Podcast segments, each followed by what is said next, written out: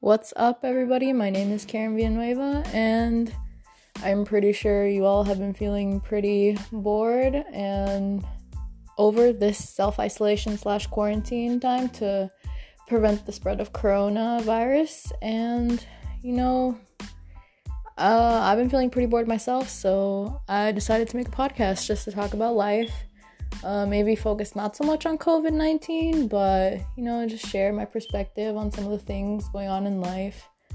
Uh, you know, just hear some things from the perspective of a teenager. So, hope you stick around and thanks for joining us.